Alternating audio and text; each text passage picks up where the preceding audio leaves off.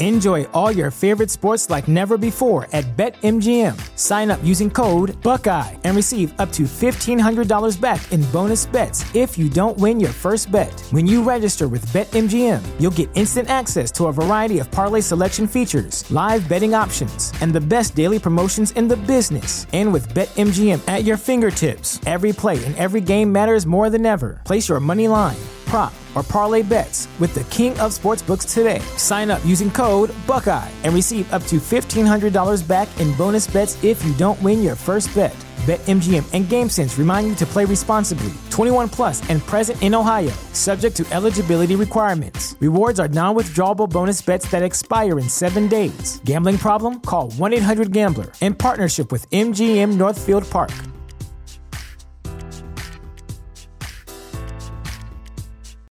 You know how to book flights and hotels. All you're missing is a tool to plan the travel experiences you'll have once you arrive. That's why you need Viator. Book guided tours, activities, excursions, and more in one place to make your trip truly unforgettable. Viator has over 300,000 travel experiences to choose from. Everything from simple tours to extreme adventures and all the niche, interesting stuff in between. So you can plan something that everyone you're traveling with will enjoy. Real traveler reviews give the inside scoop from people who've already been on the experiences you're considering. So you can plan with confidence. Free cancellation helps you plan for the unexpected, and 24 7 customer support means you can travel worry free. Download the Viator app now and use code Viator10 for 10% off your first booking in the app. Find travel experiences for you. Do more with Viator.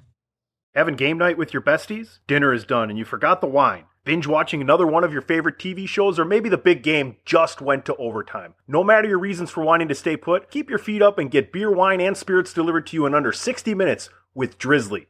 And don't forget promo code FAST5 for $5 off that first order. Wait, wait, wait, wait, wait. So hypothetically speaking, let's say all my pants are in the wash and I'm currently indisposed. I don't not sure where you came from, Chris, but yes, drizzly.com still has you covered. Oh, okay, cool. But what if I just got done swimming and I gotta wait 30 minutes? Drizzly, that's not a thing, but drizzly.com. Okay, okay, cool. Just one more. So somebody just put a banana in my tailpipe, so I can't really D R I Z L Y dot com. So you're telling me all I need to do is download the Drizzly app or go to drizzly.com and I'm going to save $5 off my first order with the promo code FAST5? The convenience of home delivery in under 60 minutes, the benefits of getting it when you need it, what you want, and great value on a huge selection. Man, I'm in there like swimwear, which is what I'm currently wearing because my pants are. Yeah, we know. Well, we know. So download the Drizzly app or go to drizzly.com. That's D R I Z L Y.com. And be sure to type in the promo code FAST5 to save $5 off your first delivery. That's drizzly.com. When you love your team, you spend every moment wondering what they're doing. Well, stop wondering. Get Contour TV from Cox and follow them anywhere, anytime with the Contour app. Plus, use your voice remote to search and filter games or record one that starts past bedtime. Because even a 24 7 fan has to sleep occasionally. Learn more at cox.com slash sports. So what do you think? What do, what do you think? Are, are, you happy that you have Nick Foles now? Is he the starter? No. I don't even know. He's what's that? Is he the official starter now? Yeah, yeah he um they they yeah, they benched when they benched Trubisky, they made it clear that Foles was the guy going forward and that the Trubisky experiment was done. He it's it's just one of those things like one of the uh one of the radio guys that I listen to out of out of Illinois, he I think he put it best. Nick Foles isn't really going to win you like a Super Bowl, um, and I mean, probably the floors and ceilings. I mean, he won one. a Super Bowl for the Eagles. On he had one magical run. Like, let's be real. Like everybody yeah, glorifies like his one magical run, but uh the guy was like, the floor the the floor is high. Uh, the floor is higher with Nick Foles than it was with Trubisky, and the ceilings are about the same. The big difference mm-hmm. is is that Foles like isn't stupid. Like he's not gonna like he's not gonna like make he's not gonna make the mistake that loses games for you the way that Trubisky has been. Like Trubisky has regressed in three years and can't but, read it like in the offense has been so simplified for him that they were running like 10 plays. Is Trubisky like, going to end nuts. up being like Tannehill though? Like, is he, he going to go like to Tampa Bay in two years and start just winning games? I mean, if he does, I'd still have no regrets because he was no. atrocious. I mean, and think about what, what they gave for a one year starter from UNC. Like, it's just insane. Well, and that 12 and 4 season was on the strength of a defense. You know what I mean? Oh, like yeah. a disruptive defense that isn't the same either. Like people are putting way too much. I, I up for that guy. I'm, what's that? They traded up for that guy, didn't they? Yeah, they did. I remember exactly where I was when I saw because I was it was Thursday, so I was bowling, and even though the rumors were out there, I feared they weren't true, and unfortunately, it was Adam my, Schefter, uh, not Dave Meltzer, reporting, and therefore it was true. my my team took Daniel Jones, and he is, you know, tank for Trevor. dude. He actually dude. didn't look terrible against Dallas, but do you guys play the Jets this year? I don't think we do, but we play Washington this week, so that's going to be. because God, I would I, I, would actually sit down and watch the Jets and the Giants because somebody's got to win, right? It's funny we were we were laughing because me and my son were watching the Giants in Dallas, and we were like, "This is like the best game of the week so far," and it's right. You know, and of course, Dak gets hurt, which was terrible, and so much. But yeah, dude, it was it was crazy. Anyway, wait, this is like three minutes of the opening of the show now. Oh, Phoenix! Hey yo! Why should you visit thechairshot.com? Thechairshot.com is your home for hard hitting reviews, news, opinion, and analysis with attitude. Why? Because you're smarter than the average fan. Thechairshot.com. Always use your head. I'd actually like to take this opportunity to wish Greg DeMarco Show the best in all his future endeavors.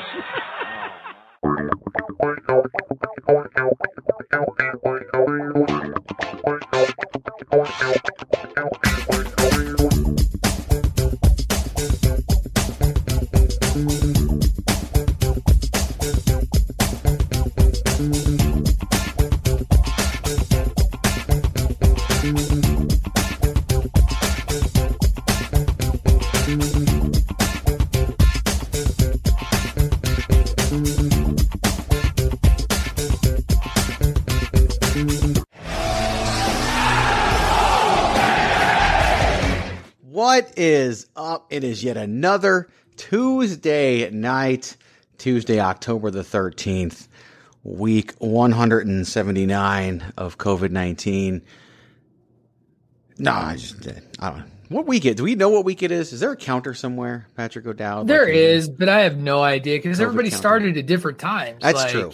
Like for me, it was, uh, and and for me, it was that that basically that Friday in March that they sent us home from work, and we're like, "Yep, right, we're right. home now," and then we just never went back. Literally, literally right after I got back from our hangout in Vegas, like was when yeah. was when like things started getting for reals out here. Funny because I went back to Vegas to like a week and a half later and and right. was sick during that time and may have had it. Like you never know. So yeah, who knows? Funny thing, I, I'm back in the office.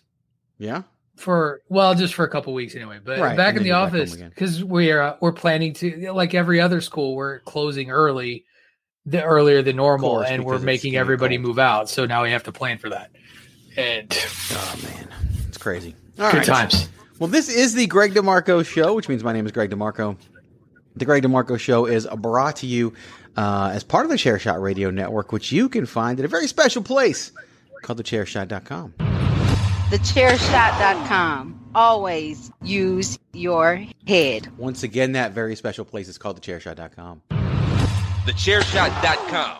Always use your head. You can follow the website at Chairshot Media. You can follow me on all of your forms of social media at Chairshot Greg. This show is also streaming on iTunes, Spotify, iHeart, Google Podcasts, and so many more. So like, subscribe, leave us a five star review. And if you like the show, go tell a friend so they can listen and enjoy it too. Especially this week, it's going to be a lot of fun. Patrick O'Dowd has no idea what we're talking about today. We'll, get there. We'll, we'll, get there here in a moment.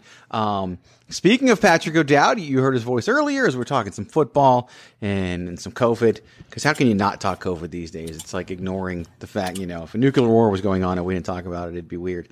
Um, of course, we might not be podcasting. We might be hiding under a table or something. I don't know. We're building a bunker. Duck and cover. Right. Building an ark.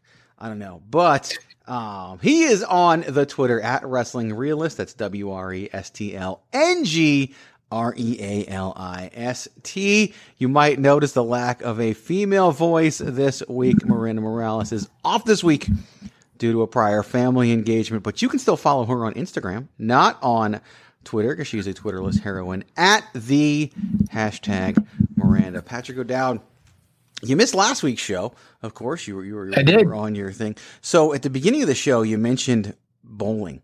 We haven't talked. Is is that back? Is that not back? What's the status of bowling? Bowling's back. Um, it it almost wasn't back for me. I, I almost decided not to. Basically, it was really.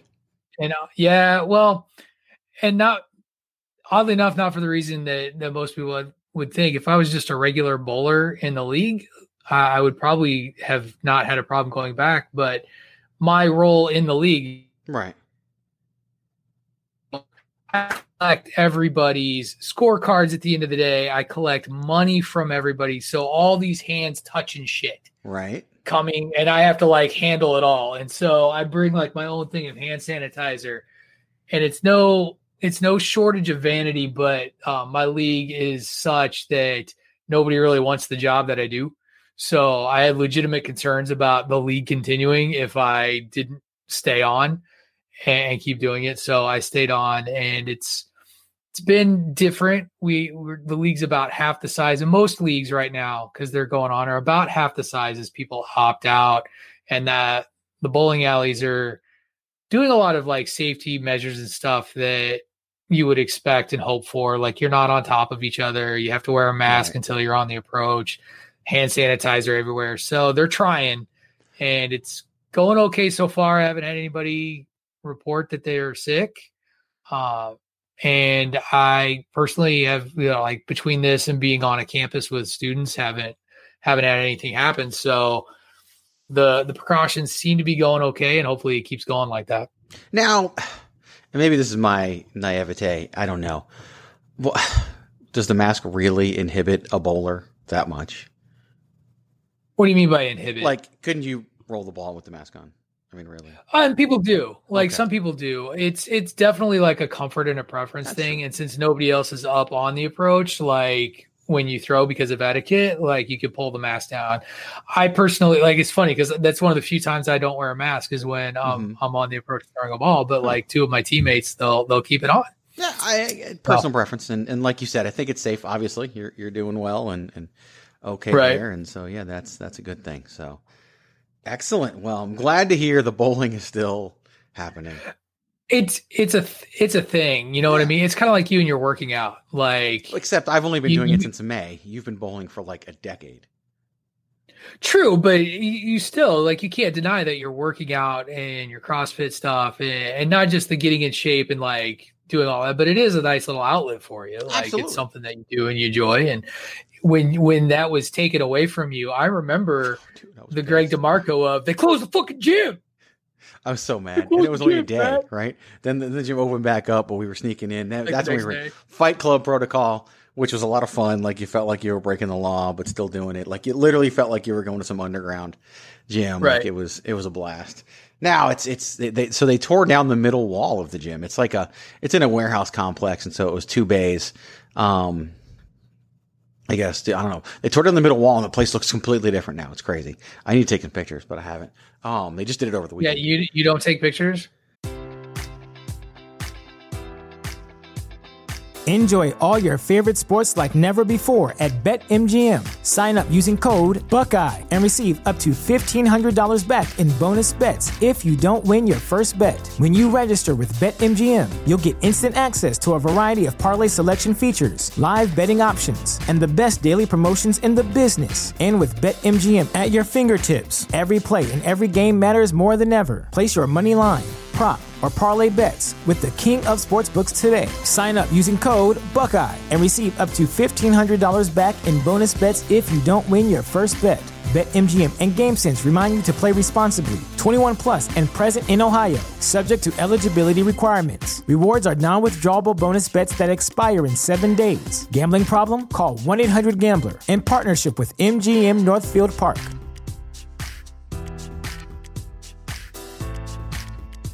Support for this podcast and the following message come from Corient Corient provides wealth management services centered around you. They focus on exceeding your expectations and simplifying your life. Corient has been helping high achievers just like you enjoy their lives more fully, preserve their wealth, and provide for the people, causes, and communities they care about. As one of the largest integrated fee only registered investment advisors in the U.S., Corient has deeply experienced teams in 23 strategic locations. Corient has extensive knowledge spanning the full spectrum of planning planning, investing, lending, and money management disciplines. Leverage Corient's exclusive network of experts to craft custom solutions designed to help you reach your financial goals, no matter how complex they may be. Real wealth requires real solutions. For more information, connect with a wealth advisor today at corient.com. That's C O R I E N T.com. Corient.com.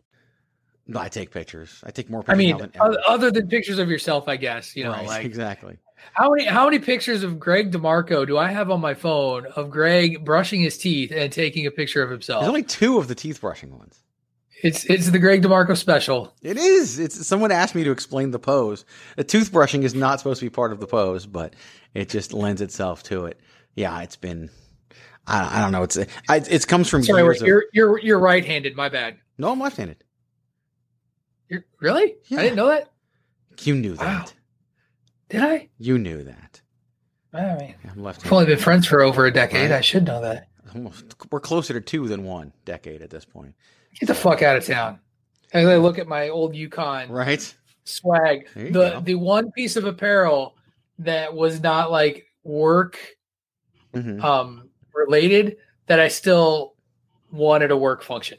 I still um I still have a like it at a raffle shirt and a UConn T-shirt, like a long sleeve T-shirt hanging up in my closet. I don't ever wear them, and I think I think a long sleeve T-shirt too. I don't know. I gotta look, but see now all these things fit again, so I gotta try. oh, look at you! Look at you, like low key little humble brag. Yeah. No, no. I, uh, I, um, a I mean, years ago, I you don't, you don't know, you normally brag. So, like, right. Exactly. Humble brag. Like, um, what's, what's humble about it? Now they're just, now it's like, like actual accomplishments. So it's, there you it's go. more fun that way. A couple years ago, I, I was going to post this. I never posted it though. Maybe like three, four years ago, I bought two shirts on clearance at Target. They were, they were larges. And I was like, by the end of the year, I'm going to wear these shirts. And of course I didn't by the end of the year and I didn't forever. Well, I can now wear the shirts and actually wore the shirts when my wife and I went away a couple weekends ago. So. Oh, good for yeah. you.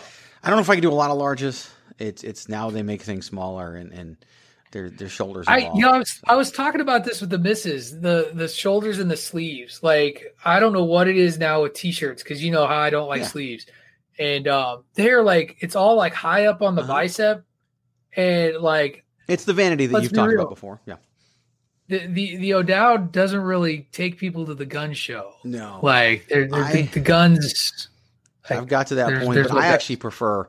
I'm picky too. I actually prefer the, the the more traditional length sleeve on a t-shirt than right, right. That. I just I don't like the high high sleeves. Sometimes I'll put on a shirt and I'll feel like it's a women's shirt, like with the way the sleeves are cut, and that's not that's not me.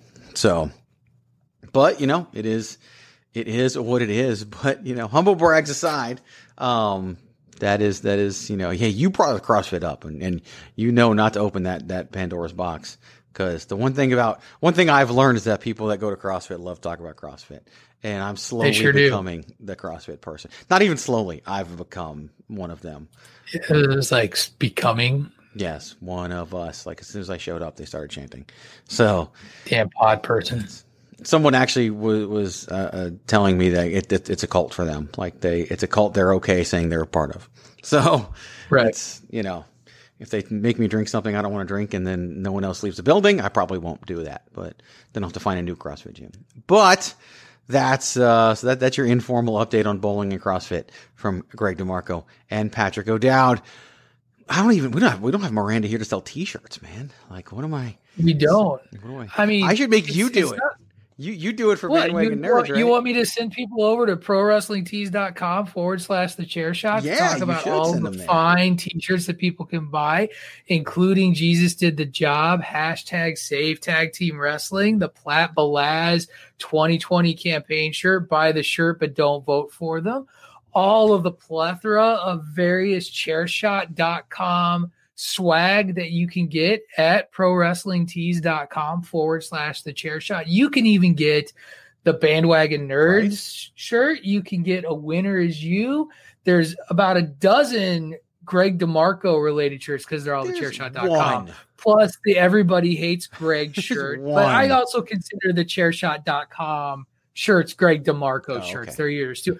And not only that, you you can get them in either your standard t-shirt style at around 20 or so bucks 20, but if you're feeling fancy if you're feeling fancy you can throw a couple more dollars that way and go soft style and and just feel a little bit extra with that soft style shirt. I know that's the preferred style of the queen of soft style herself miranda morales. Greg demarco i do believe you like the soft style as well I am what is known as a cheap bastard. And so my one shirt is of the hashtag save tag team wrestling variety. That's right, kids. I don't even have the shirt to my own show. I didn't I didn't buy that shirt yet. You don't. But I have hashtag save tag I, I know, right? But I do have hashtag save tag team wrestling, which is probably my number two shirt anyway. Yeah. Um, but I went standard style. So get over there, support the chairshot.com, support all these awesome uh, podcasts. And once again, that's prowrestlingtees.com forward slash the chair shot. Use your head and support Chair Shot Radio Network. Well done, Patrick O'Dowd. Well done. I like it. I do it on Bandwagon Nerds, you know. You do? Oh, I know. I, I listen to Bandwagon Nerds, or I was listening to it. It's really fun. So this week's edition of Bandwagon Nerds, you talk about how there's not much on the agenda. Show is over two hours long you know, there's not that's, much on the agenda. Most of that is the boys, and of course, and, well, and of course, and you decided to go, you know, party of five again and have five people on there to talk about the boys. That was the plan. I I, no I one, intended that show. no one listens to me when I tell them what not to do, and they just say, "Fuck it, let's have." You've you've been on this show when we've had too many people. Like you've lived it. You know when too much is too much. Oh, I thoroughly enjoyed our seven point breakdown of the boys episode. I don't even know eight. what point I'm on currently, to be honest with you. Which um, is unfair because you watched the show. I have more, not watched You're still on season one, right? But the like, I'm not. I haven't even started in. it. No, the the show that I. But I can tell you, I am 54 minutes and 55 seconds into an hour and 10 minute or two hour and 10 minute broadcast. So hey, you're almost you're almost to the commercial break. There we go. I blame, I blame. That, that's a great segue, Patrick O'Dowd. I'm, I'm, here for you. Brilliant, brilliant segue. Promotional consideration paid for by the following. Hey folks, PC Tony here. Thanks to our new partnership with Angry Lemonade, you can save 10% on physical products and digital commissions using the promo code ChairShot.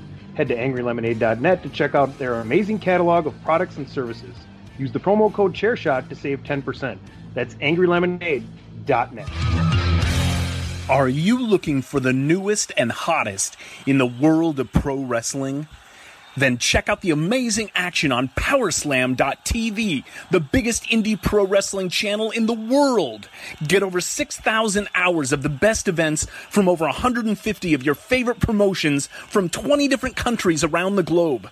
Brands like Progress Wrestling, Evolve Wrestling, Combat Zone, Defy, PCW Ultra, PWX, Over the Top, Shine, and hundreds of others with fresh content added every day for only $5.99 per month.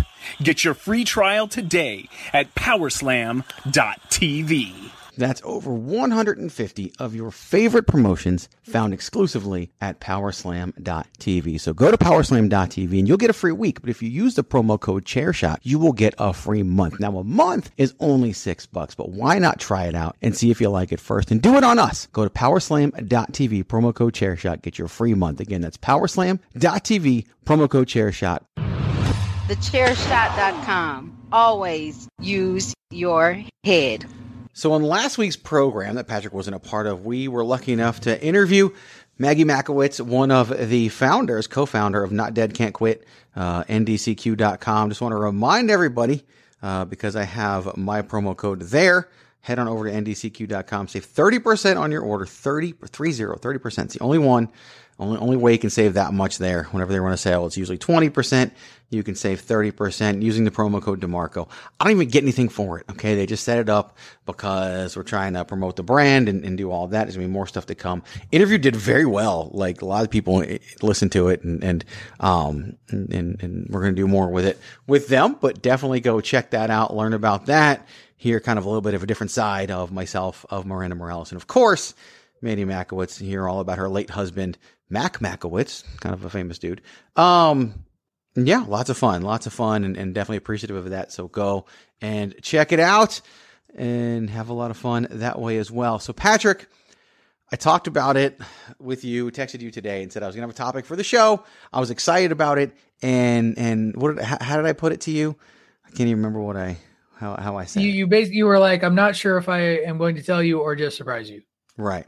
I said it's a like, wrestling you, topic. You were like, I want to. It's a wrestling topic, but I guarantee you, right. it's one you can discuss with zero advance notice. So, here's what I want to do, Patrick O'Dowd. I want to see if you can figure out what it is. So I want to kind of see if, if oh, you're Jesus. if you're able to you're gonna, guess. You're gonna quiz me again. You know how good I am at quizzes. Oh, it's not it's not the uh we're not doing a game show, so you don't have to worry about that. But let's see if you can figure out the topic. So we'll intro music it and then we'll let you take some guesses.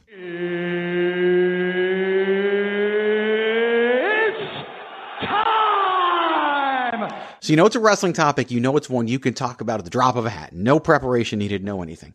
So, I'll give you three guesses. What do you think we're talking about today? Well, even though I think it's probably not correct, um, the number one would be something to do with tag team wrestling. Yeah, see, I, I, knew that was too obvious. Um, no, it's not that. I was like, I'm not even going to waste a guess on that one. Okay. Um. So, given my interest, it's probably something old school. I would hope, uh, in the neighborhood of say either the AWA or 80s WWF. Uh, not in the ballpark there. Is it Roman Reigns? Because that'd be my other one. Mm, no, but that's actually Roman a great Reigns. that that would have been a, a great one to to do, to be honest with you. Like that. We could have. We could have definitely done the big dog. Here comes the big dog. The big dog,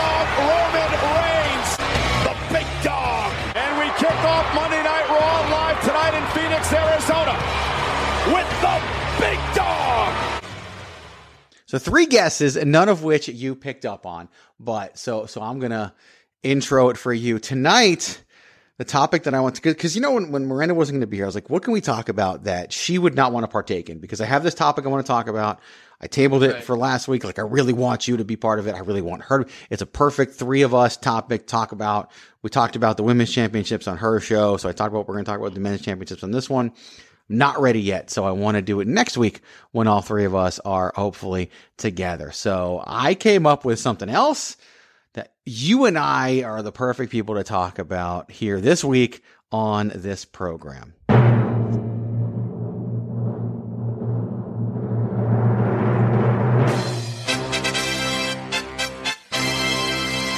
Patrick O'Dowd, we are going to go back in time and talk about what is affectionately known as the greatest night in the history of our sport. Oh, really? Which, of course, is what, Patrick O'Dowd? That's Final Battle. ROH's Final Battle 2005. ROH Final Battle 2005. Well, I'm gonna, I might, I gotta bring up the card just so that I have it up. You don't even need it. I you got know, it. I got it. I really want you to be able to go completely off the old cuff there and, and, and have some fun. Um, so it was a Saturday. I watched this not too long ago. I'm sure you did. That's the thing. Like you've seen this show more than anyone on planet Earth. So I know that that this is a topic you can talk about at the drop of a hat. And that's why I wanted to wanted to do that. It was Saturday night, December 17th, 2005 at the Inman Sports Complex in Edison, New Jersey. Edison, New Jersey. Greg DeMarco, Patrick O'Dowd, and like 1,100 of our closest friends. This was a huge card and a huge group of people. And just wasn't it? It was one of the first times they were at that. It was complex, the first right? time they were at Edison. Right. It was. It was because yeah, and it became kind was of that one of the? Did we do one of the White Castle trips on that? Probably, maybe because that was a one nighter. Like we didn't stay overnight. We went and drove home. Right. That wasn't Oh, the, that the was- greatest weekend in the history of our sport. That's different. That was in May Right. of that year before I moved. So this was um one show. We drove, we drove back, and and in Edison, New Jersey. Um, may have been a White Castle trip. May have been a a, a stop at McDonald's on the New Jersey Turnpike and not talk to wrestlers trip. I can't remember. So No, we de- we definitely no. That was like later because I I just think speaking of us talking about the University of Connecticut, I remember that night because UConn was like moving out and closing, and you and I That's were right. like, "Fuck it, we're going anyway," Way to get. and, and blew did it we, off. Did we get And permission or did we just go? I can't remember. for for those of you, yes, your boss was like, "Who cares?" I, if I distinctly remember, and my boss is really was is still really close with with your supervisor at the time, and so Right. they just kind of did whatever Yeah. that person did. But for those of you who have ever been around or know anything about like myself and Greg, I, I'm the I'm the like the paranoid rules guy. So like the whole trip, I'm like, should we really be doing this? Like, oh gosh, I can't believe we're doing this. And then like, but I didn't care. Like we still like I still went. But like the whole Yeah. time I felt like, what what if we get caught? Like what's gonna happen? And we, we didn't get caught, nobody cared. So but it was it was a long I remember that drive back because we had to work bright and early the next day. And that next day was was rough. Yep. It was rough. But we did it. But we did We it. did we do made it. happen, and and we uh, we definitely had a, a great time there. That was back before Ring of Honor had to worry about tape and television, had to worry about any of that stuff. Like they just do shows. They didn't even do, do double shots all the time. This was not a double shot; it was one off. And we, of course, were we we decided to partake in it and uh and and made that show, made that trip, and of course, it became known affectionately as the greatest night in the history of our sport. Of course, that's a takeoff of Tony Schiavone. Tony Schiavone not there as far as we know, but definitely a, a grand old time had by all at, at Ring of Honor Final Battle 2005. So we are going to go down the card and, and talk about it a little bit and, and just have some fun with, with it and, and kind of go over what we did. So the opener, Patrick O'Dowd, uh, it, and this is just, I, just seeing these matches brings back memories. The first guy Oh, yeah. out, first guy out, Prince Nana managing Jimmy Rave. Going to the ring to go one on one with Milano Collection AT. Now, a- lot of people listening to this probably have no idea who that is. Uh, They, they probably do, but may not remember. Explain Milano Collection AT to the folks. I mean, Milano Collection AT was the uh, he was a fashion model with his with his dog that he used to walk down to the ring uh, from dog. from Italy, from Milan, Italy. Mm-hmm. Uh, though he didn't really look very Italian. And uh, he, I remember he was at the first ever show that we went to. He was at Survival of the Fittest, which Mhm. was the first ROH show I ever attended for that year. Tied it wasn't Samoa your Joe first up like ROH show; it was my first. What's that? And tied Samoa Joe up like a pretzel. And yeah, and he tied. Well, and that was his big thing is that he was very creative in the way that he used the ring ropes uh to yeah tie up at the time it was Samoa Joe and it, and it became his spots like his spots is getting his shit in but where he would basically tie up a wrestler mm-hmm. into the ropes and not like in the corner like in the ropes in the middle and it would like do a drop kick on them and that would be how they would release and he was very he was very much like this grounded style of wrestler that like got over huge with the crowd right away. I remember I totally bought it. I it's like that was my first impression of ROH ever. And so he and he was like the opener guy for about 3 or 4 months there where that he that was where he tended to work and he was he was doing the opener work this time with Jimmy Rave who uh this is where we got a good look at Jimmy Rave's arm, if I do recall. Yeah. This, this is one of the times where he wung some toilet paper toilet paper Oh, yeah. back, and he he had an arm. He could he could have been a quarterback. Uh, the whole Jimmy Rave. So And we joke about Jimmy Rave now because I never still haven't Right. received the things that were ordered almost a year ago. But um I mean he was talk about over as a heel. Oh my god. Oh, he had goodness. heat. People like the whole toilet paper gimmick was just amazing. Like people would just chuck. And I mean it was especially this this show in particular, like the amount of toilet paper. Yeah, it was a fly. It was again, so this much. was this is probably the biggest ROH crowd you and I have ever been a part of, and Right. they just chucked it. And yeah, he was throwing it back at people and just really, just and so not good. gently, people. Like, Of course not. No, he like nailed a guy. I mean, just literally. You, you, I mean, you could hear the pop as Yeah. as he hit folks. Like it was, it was crazy. And I remember the match was okay. Like it wasn't, it wasn't Milano's best, uh, best uh, outing that I saw. Actually, I think his first one with Joe was Right. probably was probably way better.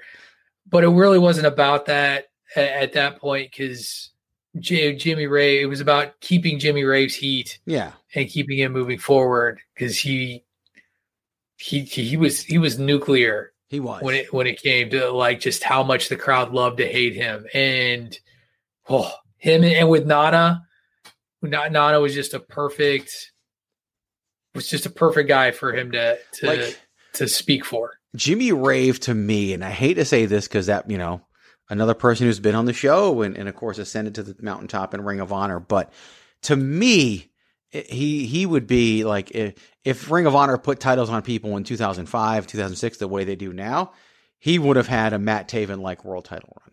Is, what he would Right, have had. Like he right, was right. Matt Taven before Matt Taven was Matt Taven, and Jimmy Rave, of course, you know, never made it to. I mean, he made it to TNA, and he was part of the Rock 'n Rave infection and all that stuff. But he was, you know, career just cut short by injury and substance abuse, and, and has turned that around professionally and, and done just fine. But um, it's definitely, you know, just such a great opening match. A good twelve minute great affair. scowl Yeah. Oh yeah. Like perfect heel. that- Perfect heel. And, and, and just the pairing with him being the crown jewel of the embassy, being with Prince Nana, like it just worked. You wouldn't think it would work, but it just worked.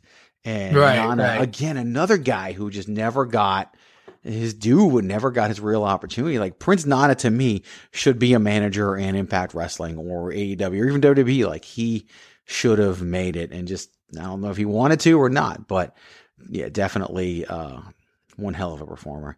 Match number two on the card was Colt Cabana going one on one with. Azrael Azrael And- was and- like, ah, I'm trying to think of a So- good comparison. Like maybe like Apollo Crews level on the card. no Not even. Azrael was on his way out at this point. Like he was, he was definitely on his downward slope, and he because he was part of Lacey's Angels, if I do recall. He was. I think and he was when- part of. What was that faction that Jimmy Rave was in? Not Jimmy Rave. Jay Lethal was in when they first started. It was before we really started. Oh gosh, it was like yeah, it was like those. It was like a bunch of ravers Yeah. though, like right, like the hell they were called now. It'll um, come to me later. But I think he was part and of that. he, yeah, but by the time we get to by the time we get to Final Battle 2005, like he's just a guy. I think he might have actually already been quote unquote released from the company, but brought back Right. because he was again. This wasn't supposed to be Cabana versus Azrael. This was supposed to be Colt Cabana versus Homicide, and Right. Homicide was injured in his match with Steve Corino leading up to this in, in Right. New York that featured Steel Cage Warfare, and I believe that's where it took place.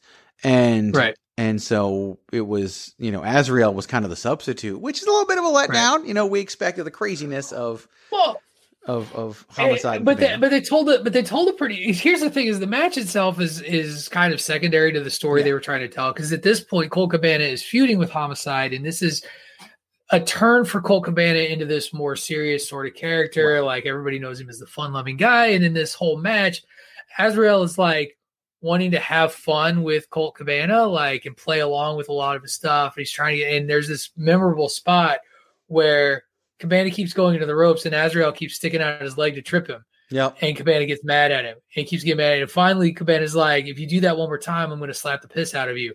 And sticks his foot out again, and Cabana paintbrushes Right. him.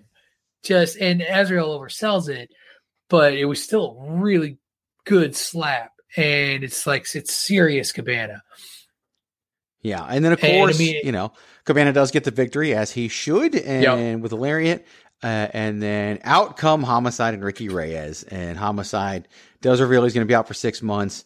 Warns him that after he kills Steve Corino, although he called him Steve Cadito or whatever he Cadino, yeah. Uh, then he's coming after him, stay out of his business or do bad thing, all that stuff. Like they didn't come to blows, nothing like that. But of course, the best part of it was the homicide entrance. Like homicide's entrance at the time, lights go fully out. You get the Kill Bill sirens. Like you just get it's everything, and and it was just right. such a good, such a good setup, and and that. Was, I just know. remember that when when the when the sirens would hit, you would like you and I would yell, "Uh oh!"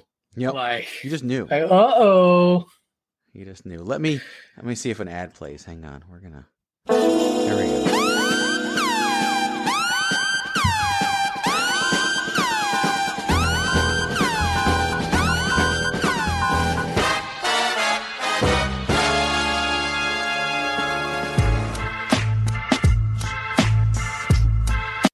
All right, it's enough of that. But yeah, it was just, and we didn't know he was going to be there. Like, he wasn't announced. It wasn't no, anything. Yeah. So Homicide showed up, and we went to the show in November where Homicide was supposed to wrestle and didn't because of supposedly legal reasons, but because he couldn't leave state of New York, but yet he showed up later. And Colt Cabana wrestled B Boy, Right. And of course, Homicide came out after that too. And we got the Homicide. So, so two straight Ring of Honor shows for us. We got two straight Homicide surprise entrances. Um, and, and they did not come to blows. However, spoiler alert, this would not be the last time we saw Homicide this evening. That is um, correct. But Cabana goes over, little, you know, what, eight minute match, and, and that's it. Yeah, match, it was, yeah, it was a little nothing burger. I mean, the the whole the, the the shenanigans afterwards probably took almost the same amount of time. Um, and that's right. what it was all about at this point. This was just to extend that story until we could finally get to it. Match number three was for the Ring of Honor Pure Wrestling Championship. Of course, salient point now is they're bringing that back and they're in the midst of their tournament. And I've been kind of retro reviewing them. I've gotten through two episodes of the Pure Tournament so far, which you can hear over at thechairshot.com. Nigel McGuinness versus Claudio Castagnoli. Nigel McGuinness was the defending, the reigning defending undisputed Ring of Honor Pure Wrestling Champion. Claudio Castagnoli, of course, long thinning hair, now better known as the bald headed Cesaro in WWE. Nigel McGuinness, uh, part of the commentary team for NXT UK. Uh, just as he's back over in the UK now. And the story here was that Nigel had been cheating against Claudio in all of the yep. Pure Wrestling Championship matches. So there were two referees for this match because, of course, you know, it's like in in, re- in, in football when you have two quarterbacks, you have none. In referees, when you have two, when in wrestling, when you have two referees, you have no clean decision. That's basically what happens. One thousand um, percent, right? Of course, the pure wrestling rules you get three rope breaks and and you get uh, one warning if you use a closed fist. If you use a second closed fist, it costs you a rope break. A rule they are not using now, by the way. You get a warning really? and then you get disqualified. They no longer will charge you a rope break for a closed fist, which I, I liked that rule in the past. At the time, right. there was also a hard 20 count on the floor. Now all Ring of Honor matches have a 20 count on the floor, so that's also not as important a part of it because back then Ring of Honor, you didn't see disqualifications, you didn't see countouts. And so the pure wrestling rules definitely did apply. And of course, it, it, once you're out of rope breaks, pinfalls and submission attempts and the ropes are legal and, and can be, can be utilized. Of course, we were at the, the, the survival of the fittest show that you mentioned in September of 2005 where BJ Whitmer challenged Nigel McGuinness. And the whole story of that match was what? Oh shoot, I don't even remember. BJ didn't know the rules.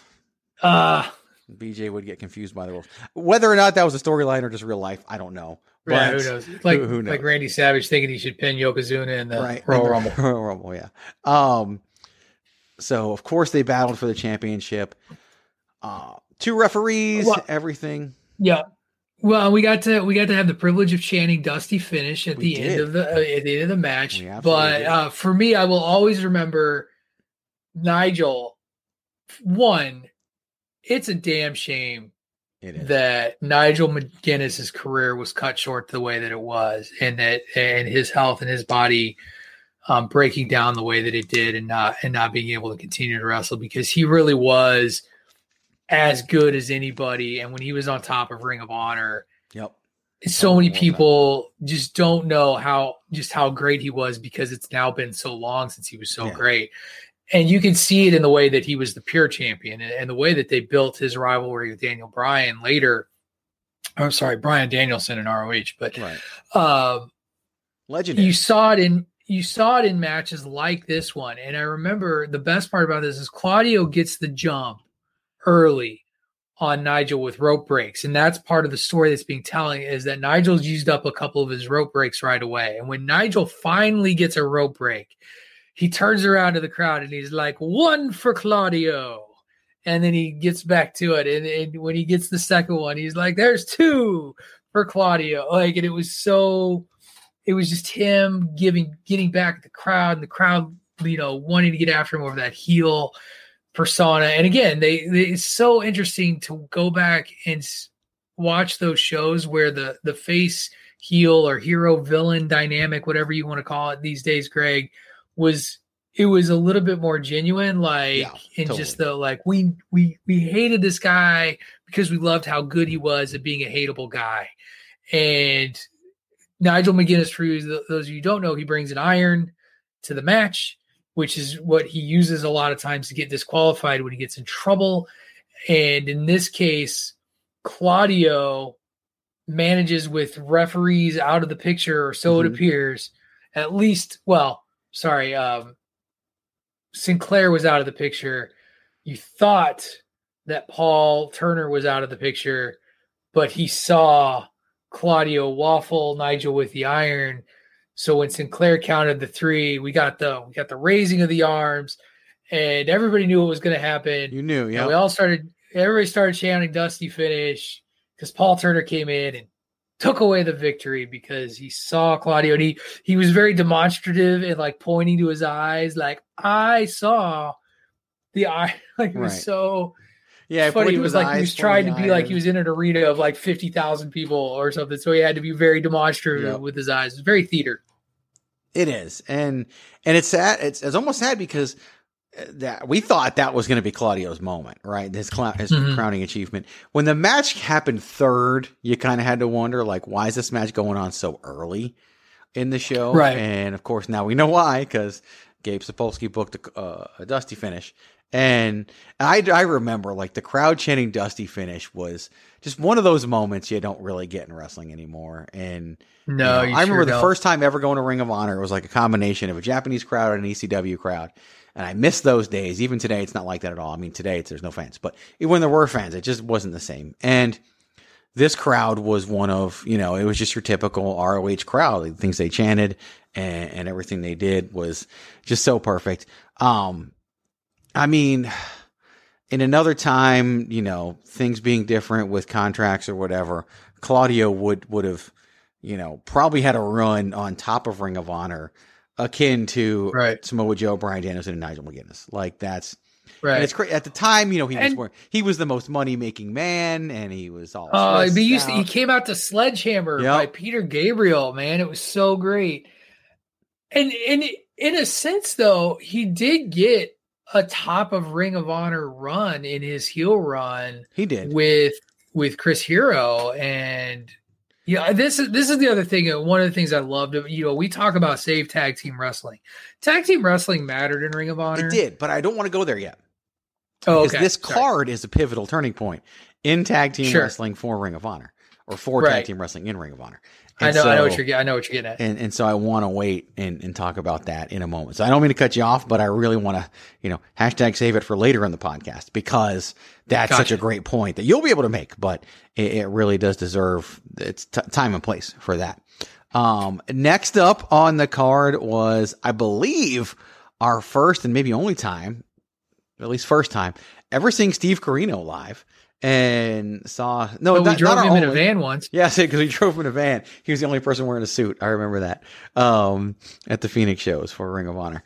Um, some five years later, now that I think about it, but he was reading a newspaper. Alex Shelley, of course, joined the embassy, and he didn't sell out Patrick O'Dowd. What did he do? He bought in. He bought in. That's right. And he would come in, and he did it all. He did the the embassy. I mean, he was just Alex Shelley. Alex Shelley for me, I thought about this as I was thinking about this card today. I was always so excited to know that Alex Shelley was going to be on the card, but then it was always like a notch below what I thought it was going to be. and this is why right. I, people are going to kill me for this. Is he Uh-oh. overrated? Is he one of the more overrated wrestlers in, in history? I mean, I don't think so. If for no other reason than I love the machine guns like a lot, yeah. like and, and love them as a team. I think you know what you just kind of described though is sometimes you have in your head like your hopes and then what you get isn't yeah. exactly what you get and so then that might color things a little bit differently i'll tell you the the thing that that took took the magic of alex shelley away from for, for me a little bit you know exactly might what have been I'm on this show here it might have been we were i was going to use the restroom and the showers were near the restroom and this guy comes walking out of the showers and he is shorter than I am. And I'm like, that's that's Alex Shelley. Wow, Fair he's enough. little. Yep. He's so I mean, he can kick my ass, but he's so little. Which is like, really funny because Alex Shelley is billed at 5'10. He is not 5'10. You and I are the same lie. He is not 5'10. That's the, that is not true, friends. He's shorter than we are, and we are not 5'10. So Alex Shelley is definitely not five ten. Um, but that's what he's billed as. So whatever. Well, and and in this match, he this is another one of those matches where it's kind of hard to be excited about this because you know his role in the match isn't about him. It's about Corino yeah. and what they're gonna what they're doing with Corino. And then eventually, you know, I, as you as you were mentioned, we, we get our return of homicide at this point uh, after the the match where homicide attacks Corino with uh is Ricky Reyes with him or is this the one where it's just smokes? Can't uh, I think it might. Him. I think it's just smokes. So like yeah, he and Julius Smokes are out there and they're trying to set up uh you know Drano to to dump down Steve Corino's throat and of course Colt Cabana comes to the rescue in a spot that like as I watched today I'm like man I was so into that then and today I'm like not so much that's not. I don't like that. I would. I didn't like that if I were Like that was just because that's see. So but I, I just, I was so caught up in the moment. I didn't yeah. care. Uh, and, and, you know, and obviously Colt Cabana is fine now because he's getting used to be used on AEW. Apparently, I don't, I don't know what what's going on there with with him and his role there, but Dark Order. But it was yeah, it was this big thing. So it was all about the post match. But Alex Shelley got the win over yeah. Corino, right? A little roll like, up action, little 10 minute, 10 yep. or so minute match. And I mean, it wasn't about, even though the match, like Corino is, it was is, fine. Corino's Corino. Like they involved a chair in the match. They did everything. Like, yep. like there was a lot in. I'll tell you what I was disappointed match. in. I was disappointed that we did not get a ring nope. entrance announcement announcement from Corino's personal announcer because we had to have Prince Nana and him get into it. pie faced to start yeah. the match. Mm and and and we would see it on DVD because you you you hype trained that for me. By the way, like that's the thing is you hype trained it. You were like, these are always really great. He's going to say something really funny. It's going to be about New Jersey because we're in New Jersey or something. And then we got we got nothing. We didn't get five things about New Jersey or anything. Right. Do you remember the original? Do you remember who Steve Corino's first Ring of Honor ring announcer was? Uh, no. I'm I'm not even gonna pretend to try. No. That's a Belaz question. It was Bobby Cruz. Really? Yeah. Before huh. Bobby Cruz was the ring announcer, Ring of Honor, he was Steve Corino's personal ring announcer, and then of course became. Uh, and I don't know who replaced him, and I can't seem to find it. Um, who, who replaced him as Steve Corino's personal ring announcer? I actually think for the gimmick, the guy who replaced him was better and and the guy oh, who yeah. replaced him did a damn good job. And great. yeah, I was bummed, kind of like you were bummed when you thought we weren't going to see Christopher Daniels at This Is War. I was bummed right. when we didn't get to see or hear Steve Corino's personal answer. Although, to their credit, the crowd sure did pop when Nana Pie faced him. So, you yes, gotta, you got to know know which is what Nana would do. Like it's of course. it's you know in keeping with the character, so you can't fault it too much. By the way, little nugget that you don't get at the live show, but is the be- one of my favorite parts of the DVD is that there is a segment with Corino fleeing the arena, talking to David, Pin, not David Penzer, uh, Gary Michael, Gary Michael Petta. Petta yeah. And, uh, and it's this. It is clear that the show has been over for a while, or that like it was either before the show started, yeah. or after the show is over. But it's supposed to be like during the show. Carlito's trying to escape out the back door and he's freaking out about Drano being poured down people's throats. And we really need, I'm not coming back here until that somebody gets this under control, blah, blah, blah. And it's, it's funny because Carlito's funny in it. And yet at the same time, it, it does remind me of kind of like, you know, a 70s movie where the boom mic shows up in the right. in the fact you're like, come on, this isn't happening right now. Like nobody's here. You can hear people talking about setting up or tearing down the ring yeah. in the background. Oh, yeah. Like it's it's whole thing. It's great. It is great. You just don't see that stuff anymore. I, I miss those kind of things. You sure don't. do. So I definitely do do miss those. Um, next up, now things business picked up uh, on this card as we had the last match before intermission. It was a four corner survival match between yes, quite quite the names in in Ring of Honor, of course. Samoa Joe, who at the time was the TNA X Division champion, Jay Lethal, Patrick O'Dowd's favorite wrestler of all time, the fallen angel Christopher, Christopher Daniels, and the man who was responsible for a soundbite that I just love to play so much that I gotta find, and I, I don't know where it is, so I gotta gotta try to find this soundbite because of course I have far too many sound bites. Watch out for Keith. B.J. Whitmer. Which is so funny because that heart. literally was born on this podcast many years ago when Yes it was. It was this big huge announcement that BJ Whitmer was coming back to Ring of Honor, and we're like, and we used to call him Keith Whitmer because right. he was the most milk toast, bland, vanilla. Yeah, wrestler. like I'm happy for him. Like I was happy for him, like in the sense of hey, you get to keep a job, and but like let let's be real, butts and seats. Not people. Pe- people were being like, sign me up. Now he found, and, and really at this point, like this is was this is was this Lacey's Angels time? Was Lacey with Lacey's him? Angels. And is what's that? This was after Lacey's Angels. Right. I yeah, think Lacey so might have been that might have managed him for this match, but that was coming to an end. Him and Jimmy yeah, Jacobs had already broken. It was him up. and Jimmy Jacobs. Yeah. Yeah. Um, Watch out for Keith. But, yeah, that's and that's just the thing. Is like we sort of looked at this guy and we're like, yeah, it's like Keith is showing up, but he's just not intimidating or scary. No, but he can again, go. Like he could. Oh yeah, go. he can go. And the thing about BJ Whitmer was in ring, he's like 235 pounds, right? But in Ring of Honor, he's a big power dude. And he's right. got all kinds of fools he can throw around, and he's hitting exploders on everybody. He hits an exploder on Samoa Joe in this match that we just lost our shit over. And he had this, he had that long hair back uh-huh. then, like it was like down to like the small of his back, uh-huh. and then when he like, oh, yeah. Then he shaved his head, like he cut it all off. Yeah, went blonde later on. Then he married Kelly. He was bald for a while. Everything went crazy. So, and that um, fell apart. Yeah, that was that wasn't good. But this start this starts off because Jay Lethal had turned on Samoa Joe at the last yep. Ring of Honor show, and Jay Lethal comes out, gets interviewed by Gary Michael Cappetta, and basically says which makes no sense whatsoever in hindsight. That he was upset because he saw Samoa Joe's paycheck and he was making more than Jay Lethal. Which makes well, no sense because because Jay because Jay had been the pure champion before Joe, which he lost or, or like he lost to Joe, which would have been a better way to get into this feud. Was like right instead of the mentor was making more than the mentee but the best part of that promo, which you didn't even you didn't even talk about, was the crowd chanting "Joe's gonna kill you." What had happened previously to this match that Jay reminded the audience of at the, at the, at the show? I don't I don't remember. I already beat him. Oh yes, I right. beat him. He's like, I beat him already. It's like, shut up! I beat him already. What do you want from me?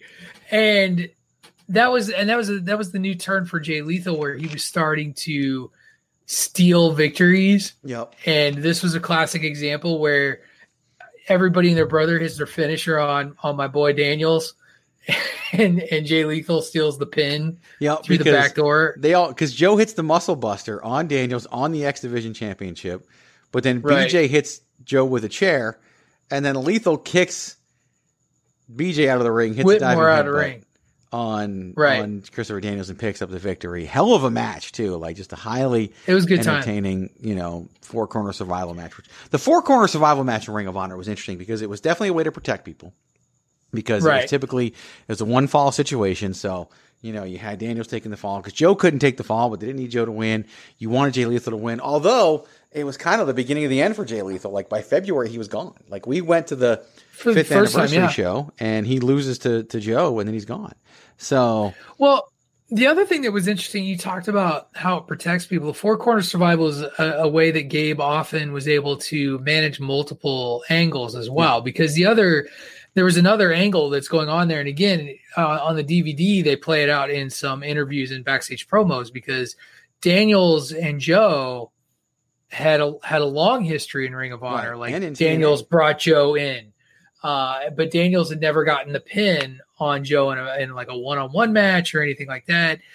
And after this match, Daniels does a backstage interview slash promo where he talks about being muscle busted on the X Division title and how this has gone too far. And in the beginning of two, 2006, when they start doing the anniversary stuff, Daniels and Joe have like three matches, um, one right after another. That eventually, where Daniels finally gets his finally gets his pin on Samoa Joe well, he had pinned before then Joe losing two more times. He pinned Joe in the four way match where Punk lost the world title. Right, right. elimination match, but that was not a one on one. He gets the one on one victory in the feud that you're talking about. Because you know Samoa Joe is susceptible to flash pins, so He is very much so. That that definitely Gotta, definitely happened. those those inside cradles and roll ups, you got to watch out for. Them. So, which we we saw multiple times happen in Samoa Joe's career. Survival Um, of the fittest, Joe. Yep, poor that's guy. where I think it was Aries that eliminated him there. Because Yep. Aries and Strong eliminate everybody and then fight each other. So, actually, it might have been Cabana. I don't know. I gotta go back and watch it. I haven't seen that show. I think it was Cabana. It might have been. Cabana loves those roll ups. So He does. definitely definitely loves loves those roll. He's a Of he's a course- Matt he's a Matt classic. Yes, he is a Matt classic.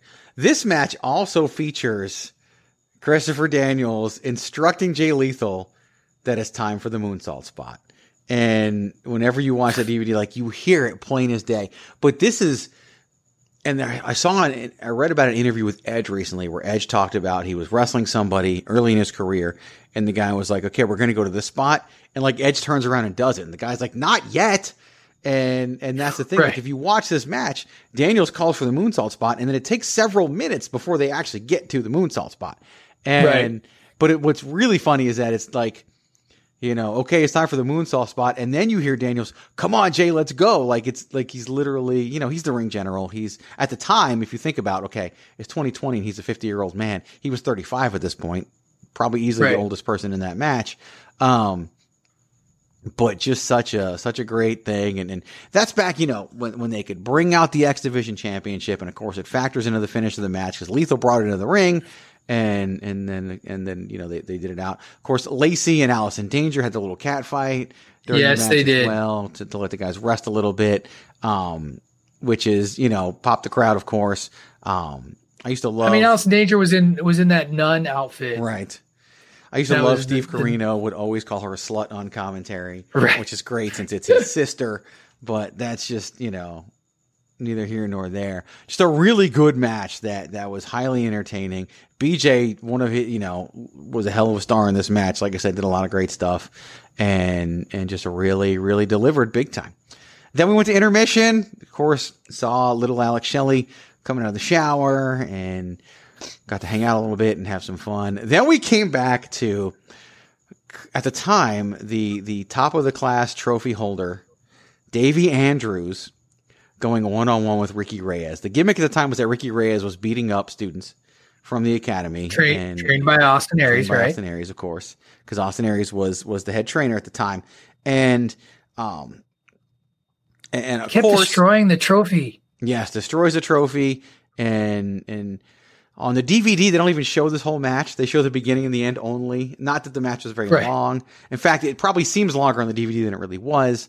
Um, Ricky Reyes beats Davey Andrews. What I didn't know about this until today was that ten days later, Davey Andrews would retire from pro wrestling Right. forever, and he was like the prized student that was going to be, you know. I, I was gonna ask like what ever happened to him, and I was like, you were either gonna be like, you now know him as blah blah blah, Yeah. or he's you now Like, know him just- as you know the manager of your local Walmart, but he I don't know what he does, but yeah, he was like the prize student, and he would retire from the business, and and you know, hopefully went on to bigger and better things. Um, and, and of course, this is actually where they cut to Steve Corino leaving the building that you were talking Right. about. Um, but this was really a whole thing done for Austin Aries to come out, which kind of stunk because then we didn't get the Aries intro with with personal. We got it many. We, we got it many times later. Yeah, we did. You're right. Um, but he comes out and just destroys Ricky Reyes like with personal shit about his drinking problem and everything. Yep. And and so just rips into him completely, and then basically says, you know, and, and Roddy comes out too. He's like, "Well, we're here. Let's bring out the tag champs and have our match." Which of course is the Ring of Honor World Tag Team Title match. Tony Mamaluke and Sal Rinauro defending said championships against the uh, representing Generation Next, Austin Aries and Roderick Strong. Now, interesting. What I have as my reference is saying that Aries and Strong earned that match by beating Samoa Joe and Jay Lethal at a night of tribute. I thought they earned the match by winning Steel Cage Warfare against the Embassy, but apparently I'm wrong. So that that's how I thought they earned. You're wrong. But, but whatever. Um, this is so Tony Mamaluke and Sal Rinauro, of course, beat BJ Whitmer and Jimmy Jacobs to become Ring of Honor World Tag Team Champions. Or maybe they beat the. No, the, it was them. It was them. They didn't. Funny story. Because they, they beat them at uh, Joe versus Kobashi. oh, okay. which was the other show that I watched. Yeah. Uh, when, when we were talking about this randomly not too long ago. Okay. Because when they because when they showed up, I was like, "Oh, is this when they did that? Is this when that happened?" Yeah because because I mean you let's talk. I mean let's be real. It was the transitional champs. Oh, big time, big time. At, at, at its biggest definition. Held had five title defenses.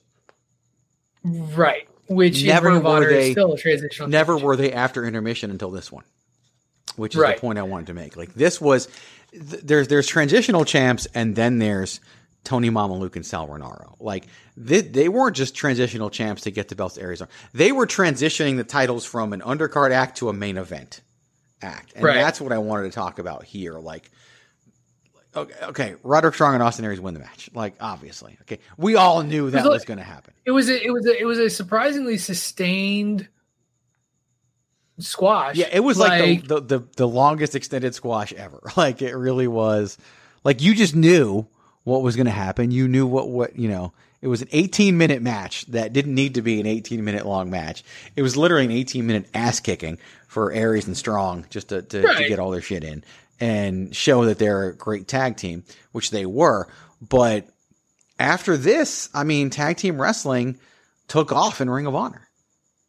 Yeah, well, and you look at because at the start of the next year, you get uh, not not right away in January, but we were there for it when the Briscoes come back. Mm-hmm.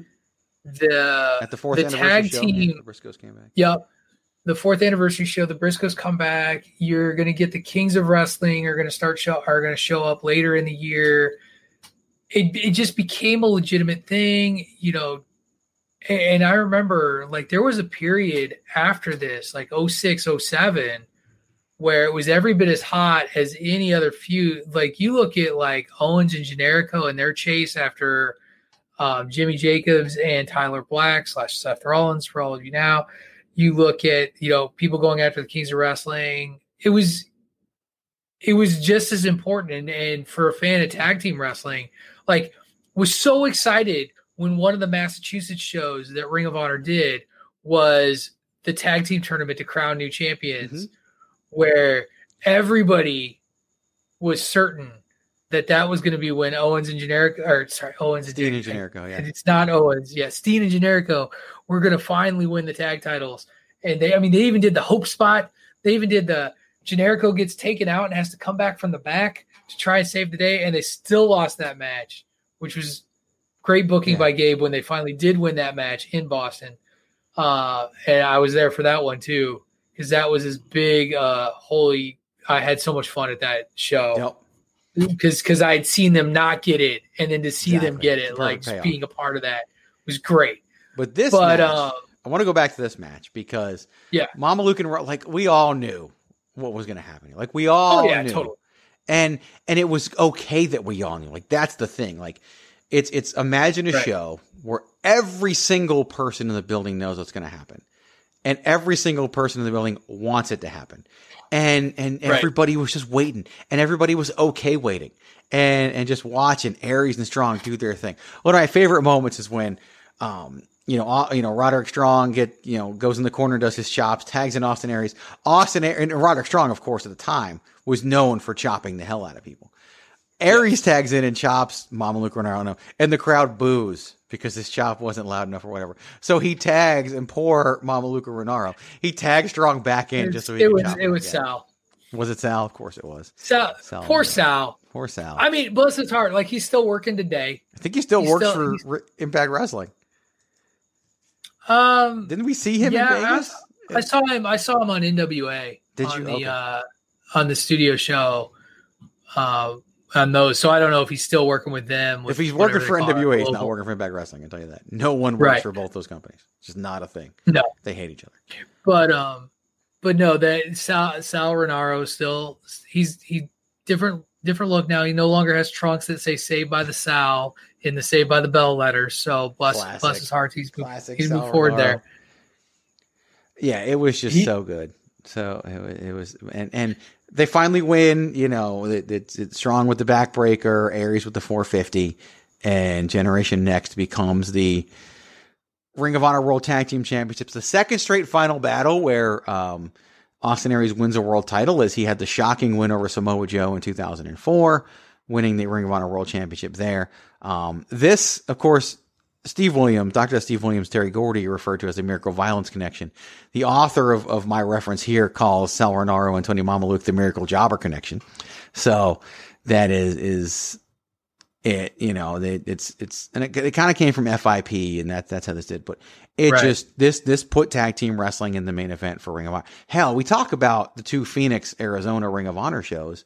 The first night was main evented by the American Wolves and the Briscoes. It's the famous Yep. match we talk about where Adam Pearce tells them to go home whenever they want to, and they wrestle for another like 30 minutes. And, and Right. we joked with Adam Pearce the next day about what those guys did, and his response was, because they're stupid. So that's everything we needed to know about Adam Pearce in one interaction. Um, but this is just a great example. Again, the finish is the foregone conclusion, but yet it was worth. Kind of like when Kofi Kingston beat Bryan Danielson at WrestleMania 35.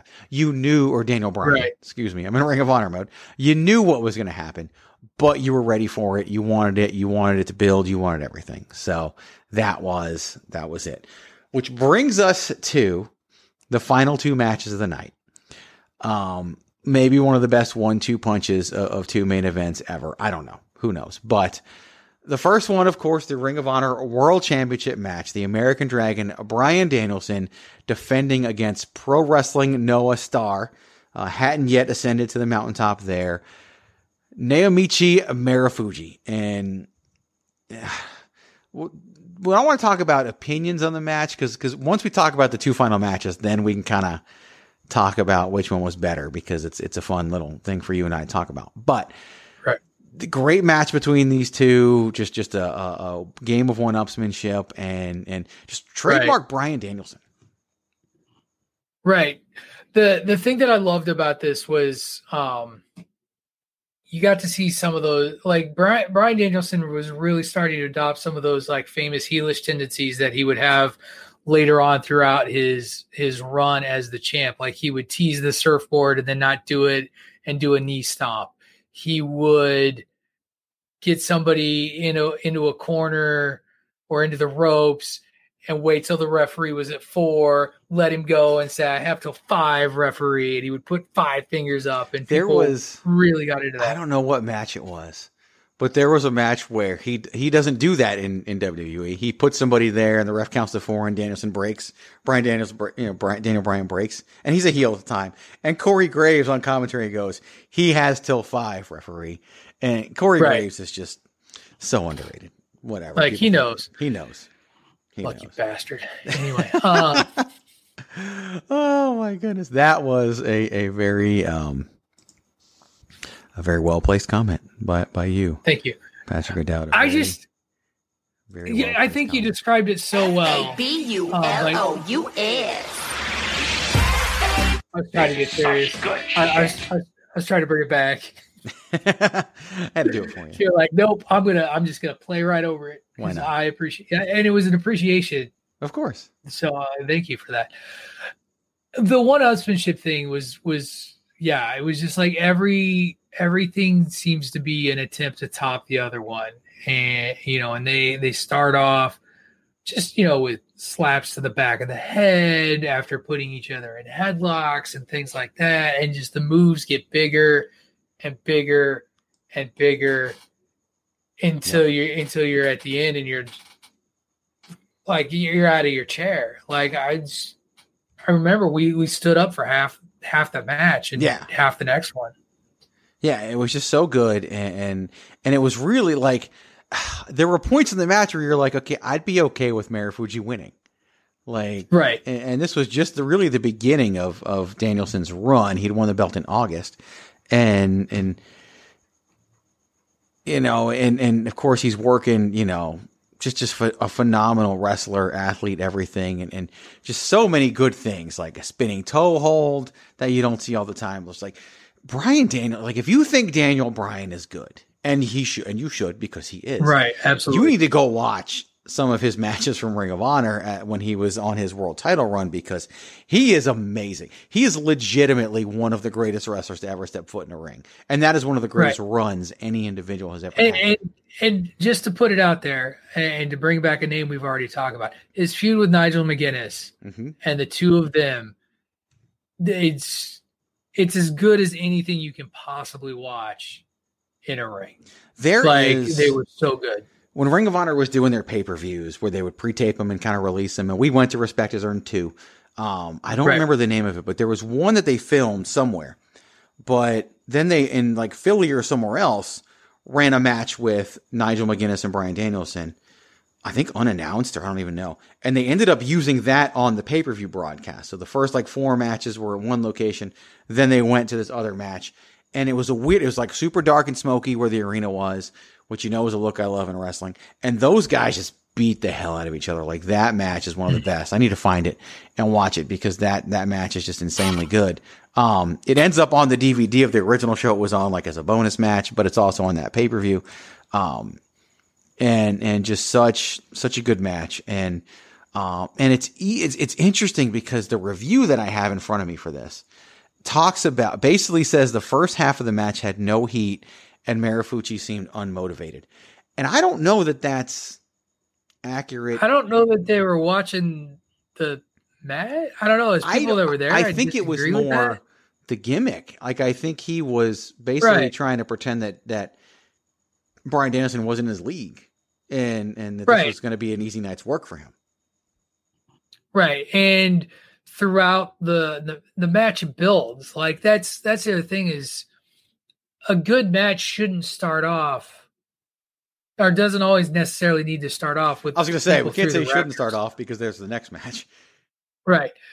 But they again, it was a story that was being told, and there was a back and forth there, and they really built up the drama and pulled the crowd in as they sped things up. And it was a slow starting match because they're feeling each other up or feeling each other out, not up that's different. And right.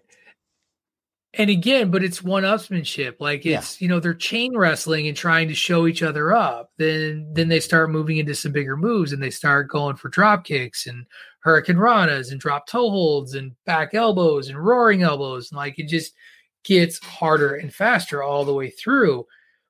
And was it by the end of that match, it's it's very dynamic just in, in just very not flippy shit, but it's very flashy in the way that it ends. And I use that word intentionally, knowing right. what we're going into in the next match. Well, and it flashy too because it was the good old flash pin. You know, it was a big roll up right. sequence that led to the finish of the match, um, where where Danielson was able to hold him down. A 24 minute match, just a great match, a great title defense for for Bryan Danielson. Um, and and a lot of people thought that should have been the main event. It wasn't. The main event was, of course, Kenta defending the GHC Junior Heavyweight Championship against Low Ki in in the one on one affair. Of course, this match had like the ceremonial reading of, of the decree that they do for, for Pro Wrestling Noah whenever a GHC championship is defended. I think you had people like presenting flowers. I mean, it was the whole big get up that they could do. Um, and it was Kenta, it was versus and, and Low Ki, and we we we're highly critical of Low Ki. Like we just are, like right all the time, and deservedly so, because he buys into his own hype. Like there's no bigger fan of Low Ki in this world than Low Ki. That's why you don't see him much anymore. But this is probably the best Low Ki match I've ever seen in my life, and that includes all the stuff he did in TNA during the first run. So it's it's I mean he just these two guys, and this was our first experience seeing Kenta. I don't think either of us had ever seen him, but we'd heard about the guy. And I mean, these dudes just from the beginning, like they locked up, and then within 10 seconds, Low Ki's hanging over the rope in an armbar Oh, uh, with right. Kenta trying to finish the match. And like these guys just beat the hell out of each other. This this was as minutes. stiff a match as I've like this wasn't snug. Like this no. was stiff. This was so like they you you were in the first round of kicks, like took took the wind out of my my lungs. Like I can't imagine how Key felt taking that kick, and then he gives as good as he gets. Like the two of them really do kick the crap out of each other. I for me, it's the Falcon Arrow off the top. Yep, I was gonna say every because, you know every time like that spot had that pulled again out of the chair. Like it just Yeah. The, Seth Rollins would steal that look, spot, you know, 18 years later, but that was yeah. Right. Cause cause it's not just a Falcon Arrow off top rope. Like he jumps up to the top rope and then immediately yep. the Falcon Arrow. Like these two guys were brilliant performers. And it's insane because yeah, Kenta, I don't know. I, I think I think his career will go. He'll go down as like didn't ascend to the heights he should have ascended to, and probably the same at with least, Low Ki. At least in the WWE, everywhere. Like he he's yeah he's never been the top guy. But in ring, That's he's got true. the talent to be the top. But now he's been marred by injuries. If you look at him physically, how he looks in this match, and look at how he looks now, he does not. He looks nothing like that. Like the dude was jacked and and was just an insane talent. Um, and it's just such a good match. Such, I mean, these guys just, like I said, beat the hell out of each other, and and just just everything they could do. Kenta, famous for the go to sleep, and, and of course, you know, which CM Punk would later steal. Um, and and then Kenta, remember when yep. he couldn't use it in NXT for a while, and then he would tease it and drop out of it, and then he finally does use it, and everybody pops. That wasn't even the finish back then. Like that was the right. setup. That was that was the lead kick. to the knee. Yeah, uh, which he hit and just completely creams Low Ki with, and um, and that's that's the finish. And it was just, it's funny too because you're talking about a match that's damn near 30 minutes, and it flew by. And I remember this is one of those matches that I'm watching and thinking, I don't want this match to end because I don't know where we could ever go from here. Like right. this might just be it. And here's the thing, like it nowadays people might watch it and think it's a little spotty, a little too much this is the difference between seeing a match live and seeing a match on TV or on DVD or whatever. Thousand percent. This is live. It's kind of like Joe versus Kobashi, right? Like that match. Like I mean, I'm sure if we had been there, yeah, we'd love it. We talk about how great it is and, and all that. Um, to their credit, the guys who wrote this article both end it with their top 10 matches for Ring of Honor 2015, and it comes in right. number four on the list for both of them. Um, so that you know. So yeah, so it's definitely up there. Joe versus Kobashi, by the way, comes in number two for both of them. The number one match for both of them was actually the Bryan Danielson Roderick Strong match that we saw live at This Means War, which was mm-hmm. That classic. That it was a great match. It was a great match. Armbar. Um, and, and and but this match just, I mean, we're sitting there and we're chanting five star match and, and all the other indie bullshit that people do. But this yep. was just, just, I mean, and it's these two matches that, yeah, there's a lot of great things about this show. I mean, the, the Claudio versus Nigel match, and you've got the four way, and, and, and you've got you know Aries and Strong winning the tag titles. But if not for Bryan Danielson defending against Naomichi Marufuji and Kenta defending against Low Ki, we wouldn't call this the greatest night in the history of our sport. No, not at all. Like the the adrenaline that those two matches pumped into our yeah. collective veins got us back to, to Storrs, Connecticut relatively awake. Like, and I mean, I'm always kind of amped after a wrestling show, like even yeah. even a crappy wrestling show. I'm always kind of amped up. Like just jitters, like just so crazy intense. You know, while we yeah. stopped at the McDonald's on the New Jersey Turnpike or whatever it was, I'm just making it up. I think it was. Uh, it was, you know, to to just think that it was so euphoric, it was so crazy, and it made the whole. You know, I joked at the very beginning about, oh, you know, I was the paranoid guy it didn't matter what happened when we got home. No. It so it was worth it. It was, it was worth, worth the twenty dollars we spent to see it because that was back when ROH was more affordable. Yeah, and I think we only paid twenty bucks for our second row seats. Uh, I think this one we were like the fifth row. Were we, we that far back? back? I think we were a little further back.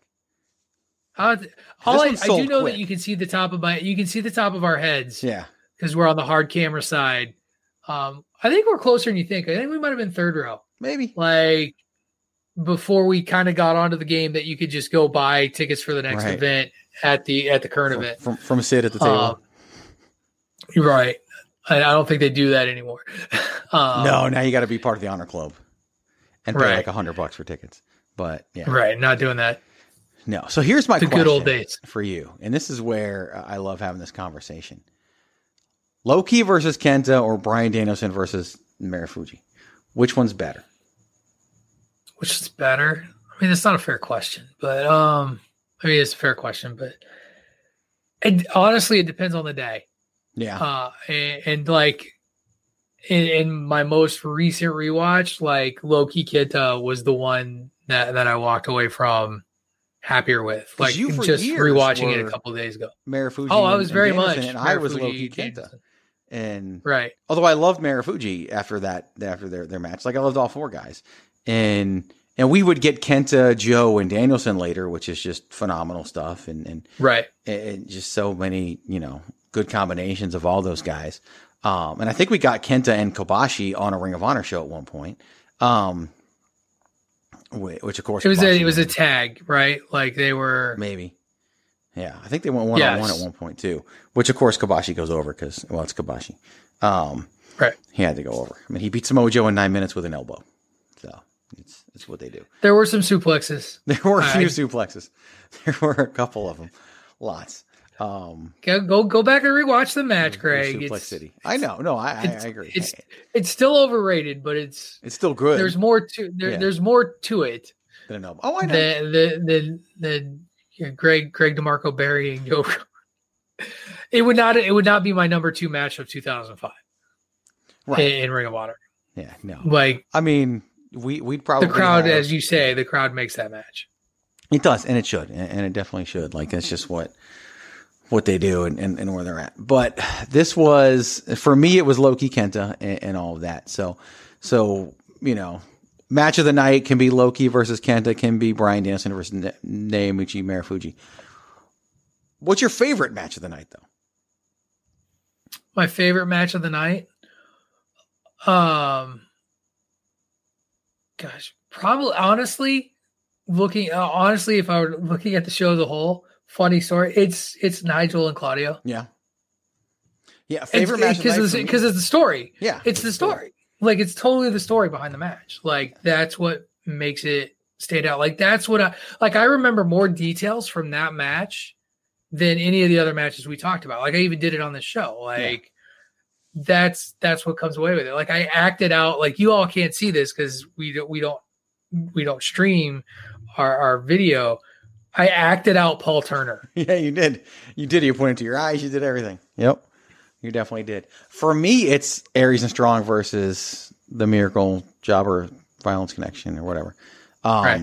Just because it, it's, I just we just knew what was going to happen, and it was just like, you know, it's like Christmas morning. You already know what presents you're getting, but you can't wait to open them. Like that's what that match was. Like you just, you just loved every second of it, and they delivered on it, and you got your moment. They won the tag team titles, and tag team wrestling became a major thing for Ring of Honor after that. And and we were all there for it. We were all excited. Um, and they just beat the crap out of those guys for 20 minutes. And I mean, they had their moments too. The heels did, but not like, yep.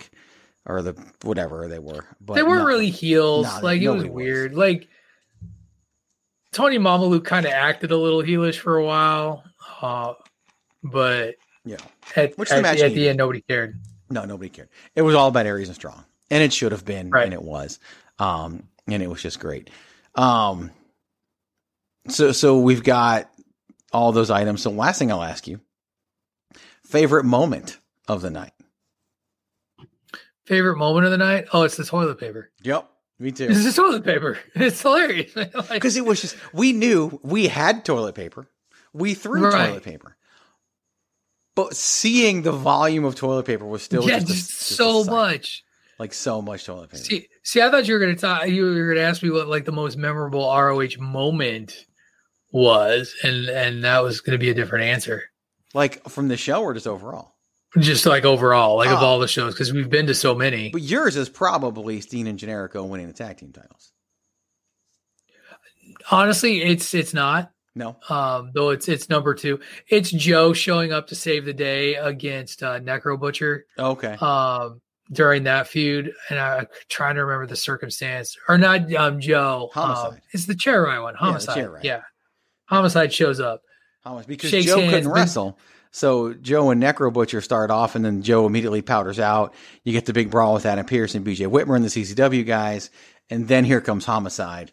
And, and you're like, whose side's he on? Right. And then he beats, and, and then him and Necro Butcher fight, and then Homicide throws a chair in the ring and says, "Fuck it, let's get this motherfucker." And and then I don't throw a chair. No, we threw your chair and the little kid next to you, and, and yeah, it was just. It wasn't. it was you who threw the chair, unless you're the little kid next to me, ass face. Which I can't. Which I can't. no, the kid was in front of us, I think. But yeah, we. And then we ducked. And then we ducked. But then we also took advantage of the opportunity to be in the front row, pounding on the boards, right? Because that's what you do back yep. then. Um, but yeah, we did get to be a part of a chair riot, and and that's something that will never be taken away from us. Um, but number two is Steen and Generico. Okay, like easily, and it's probably one and one A. If you really wanted to get, if you wanted to really parse yeah. parse there it is down. the Erick Stevens, Roderick Strong fight without honor, where the ladder almost falls on us. That was one where Erick Stevens almost dies. Yeah, like Erick Stevens, by the way, scared, just, just scared for his Erick third Stevens. retirement from wrestling. So yes, I noticed that. And this one he looks so different now. Yeah, from, well, he lost all the weight. He was skinny. skinny yeah, he is. So he was so jacked with the mohawk. But it didn't work. Eh, you know, but he's not. No. He, he used to be bitter. He's not bitter anymore. He's happy. So he got to go out on his there terms this time. So good for him. But that is it. So if you've never seen it, go back, find a way, watch Ring of Honor Final Battle 2005 highest recommendation from from Greg DeMarco and Patrick O'Dowd. One hell of a show one that we got to be there live. We've both seen it on DVD countless times. Patrick's probably seen it four times as many times as I have, if not more. But it is a classic in every sense of the word. you know, we could ramble off. I mean, of the nine matches on this card, we can probably ramble off. There's probably a good six that would hold up no matter what, and and that's yeah part of it. And of course, a hell of a moment with Aries and Strong, immediately followed by just one of the best double main events you can find anywhere. If you think about it, those matches were each almost 30 minutes long. Plus you got the intros, plus you got the post match shenanigans. That was almost an hour and a half of the night. This card started right. at 7 p.m. We didn't get out of the building till like 12:30. Yeah, it was it was, it was a, a late late hour night. long show and I didn't want it to end. Like that's right. the crazy thing about it. Like the show goes five and a half hours and you don't want it to end. That's a mark of a wrestling show. And to me, you know, short of the weekend that we worked for the company, might be the peak of of Ring of Honor and, and live and, and whatever. Just such a great night. And that's why we call it the greatest night in the history the of our sport. In the history of our sport. Because that's what it is. And yeah, it'll always be that. It'll always be uh, something to remember and something that we're always going to have. So, Ring of Honor Final Battle 2005. Go watch it. The greatest night in the history of our sport.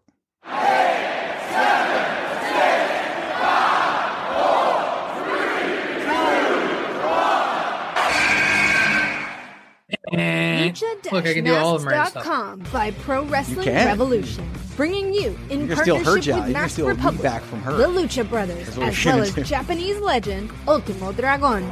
Go to lucha-masks.com and fight Lucha Strong with masks from your favorite Lucha legends and Pro Wrestling Revolution luchadores. Stay safe in style and represent your okay, favorite luchador. Get yours now at lucha-masks.com, powered by Pro Wrestling Revolution.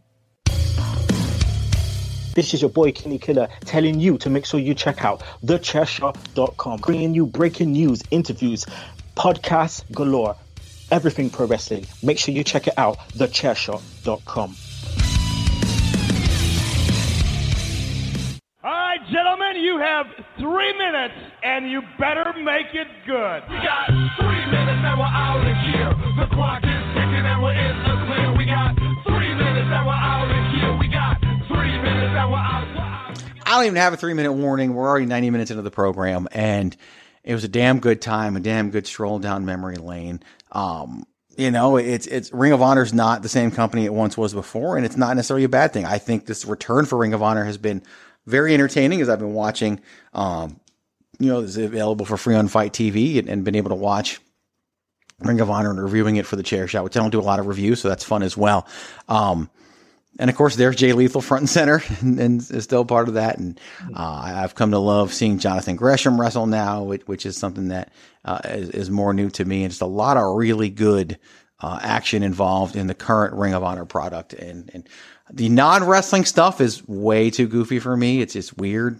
It, it's it's it's like it's on another planet in another time. Like it's just strange. But once that bell rings, it's highly entertaining stuff, and and I think they're doing a great job with it. But uh, definitely recommend that. Also recommend Final Battle 2005. Patrick O'Dowd on the Twitter at Wrestling Realist. W R E S T L N G R E A L I S T. We talked about it a little bit already, but let the people know what's in store for them if they haven't already listened to this week's edition of your show, Bandwagon Nerds. Like I said, we had a um, a, a supersized panel to cover the season finale of The Boys season two. I had a lot of fun with uh, PC Tunney, Chris Platt, and Ray Cash, along with Dave. And the second half of the show, we did an interview uh, for uh, with a guy named Tim Carlson, who uh, is the owner of a business called Staff and Branch. Talked a little Dungeons and Dragons, got into the gamer side of of nerdum for a change. I haven't done that in a while, so that was that was a nice little uh, nice little change of pace after after what we've been doing for for months now. It seems like. I gotta say, like uh, we've talked about it before, but the doing a show review one week at a time just so much better than doing the massive 1000 it's so much easier when the company that puts the show out does it one week at a time yes, as well. That's true. Um but it's and and these i don't know if there's no way we could have done the season justice on any level if we had tried no. to do the mass upload thing because there's like the last three episodes of the boys are so dense which is why it takes so long to go through that panel. Really, there's just so much to cover and talk about. Yeah, no, I agree. I agree 100. percent So, um, what's the movie this week? The movie this week, uh, because it's playoff baseball season, we are going back to our childhood and reviewing the '90s classic, The Sandlot. Mm, there you go. Very cool. So that'll be available calls. later this week over at thechairshot.com. No hashtag Miranda Show to preview this week. You can go follow Miranda Morales on the Instagram at the hashtag Miranda. Lots of great stuff still coming out over at thechairshot.com. I should have another Ring of Honor review out here in the next couple of days. Hopefully we'll get another pod as war schedules have been really crazy for those guys over the past couple of weeks. Women's Wrestling Talk will be available for you tomorrow. Just a lot of great stuff over at thechairshot.com. So go check it out. Go to prowrestlingtees.com forward slash the chair shot. Pick up your very own chair shot t shirt. I think it was 27 designs currently available over there at the show. If you're local, November 21st over at the Sun Studios of Arizona, NAV 30, presented by Impact Zone Wrestling as we celebrate 30 years of the impact and influence of the Navajo warrior. Of course, every time I say that, I follow it up with the caveat no, this is not a retirement show. He's still going strong, but we will celebrate 30 years of the Navajo warrior. Get your tickets while you still can over at izwwrestling.com. Uh, when this comes out, Wednesday should be the day that the first match or two are announced for NAV 30. So definitely check that out as well over on social media at IZW Wrestling AZ. You can find me on your, your social media at Chairshot Greg. The, the website is thechairshot.com. Thechairshot.com. Always use your head. Follow that at Chairshot Media on all your forms of social media. And if you want something a little non wrestling, of course, head on over to ndcq.com. Pick up your Not Dead Can't Quit apparel reminders. Use that promo code Demarco. Save thirty percent. That's more than just the shipping and the and the tax. Like you'll actually save money on your stuff, and, and that's what's important. So do all of that. And hey, next week we should actually have a normal show. We're gonna sit down and go over the five major male champions in professional wrestling and talk about just kind of are they the best champions for those companies? Are they they the best champions for those titles right now? And just kind of go over what we're looking at and what we think. Real quick, Patrick O'Dowd. Monday Night Raw, we saw the, the Street Profits get drafted to SmackDown as the Raw Tag Team Champions. We, of course, on Friday Night SmackDown, New Day beats Shinsuke Nakamura and Cesaro to become the SmackDown Tag Team Championships. So on Raw, they just simply traded the belts.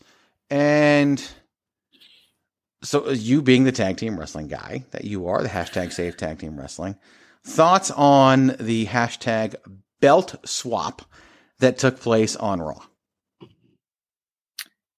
I mean, it tells you everything you need to know about how valuable the tag titles are in the WWE, and, and, at least in the sense of, I mean, if it's as easy as swapping the branded titles, why do you have two titles?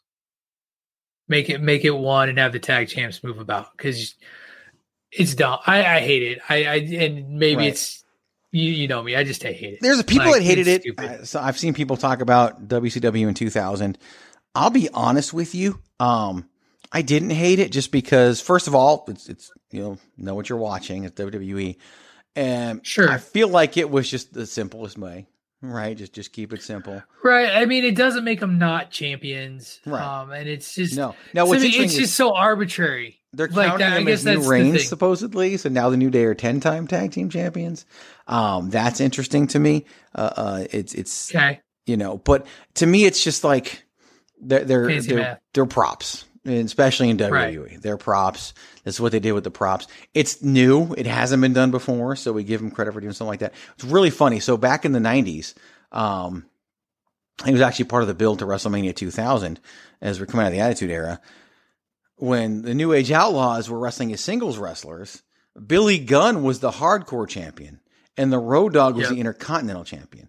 And there was some moment they had in the ring in the build up to WrestleMania 2000, which just eventually ended up just, just being called WrestleMania, no number, no year, no nothing, where Road Dog offered to trade belts with Billy Gunn because everyone wanted Billy Gunn to be the Intercontinental Champion, Road Dog be the Hardcore Champion, and people were mad that it didn't happen because yeah, that's funny. just what they wanted to see. So it's just the fickleness of of wrestling fans. Yeah, you're talking about something that's you know 20 years later at this point, but I think people are overreacting a little bit too because that's what we do in the world of professional wrestling. I, I, thought they still had the red ass over the New Day breaking up. I don't think um, the New um, Day are broken up. I, I think the story is, is, first of all, it's going to be an opportunity for a faction to exist, able to exist across multiple brands, and show right. that they can't be broken up and they won't be broken up.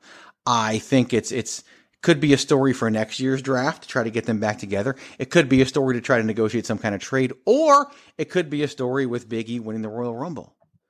And right, look, that that was that was my thing. It was like maybe this is Big E's big single shot that everybody's hoping yeah. for.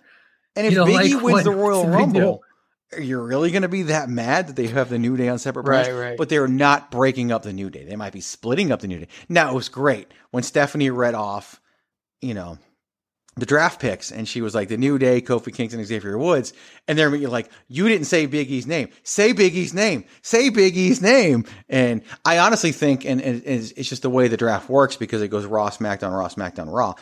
I think it would have been better if they announced Big E first, because it's almost right. like SmackDown picked because Raw didn't take Big E or whatever. And I think you know it would have made it would have put Big E over a little bit if SmackDown took Big E and then Raw took whatever. But I also hate how they do this draft. So that's you know, yeah, I don't like it either. I again, my favorite draft. I don't remember the year. I think it's 2004.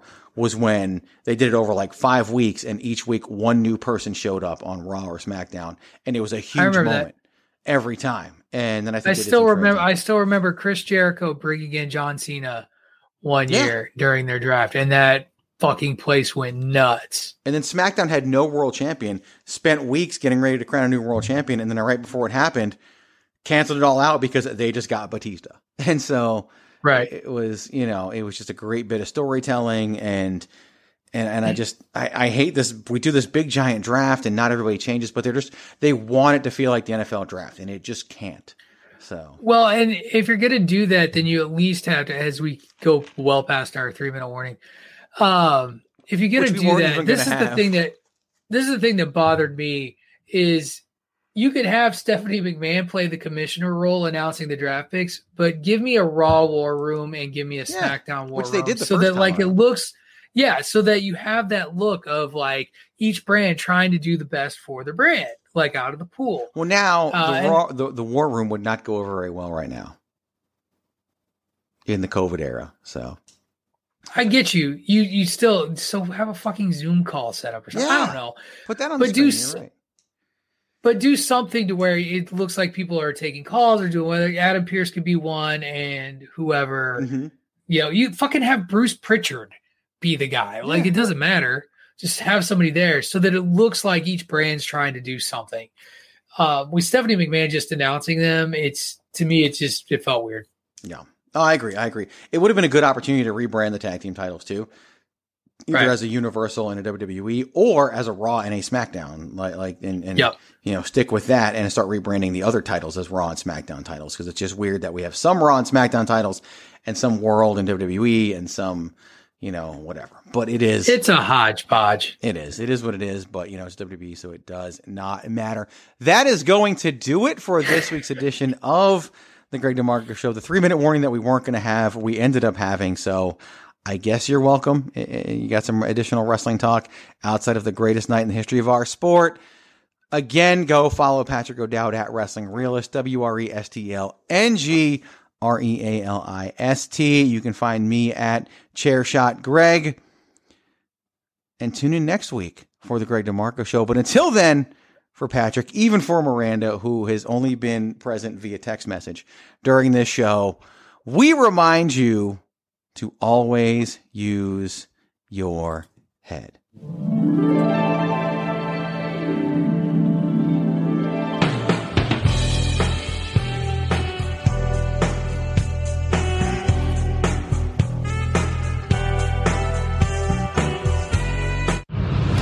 TheChairShot.com. Always use your head.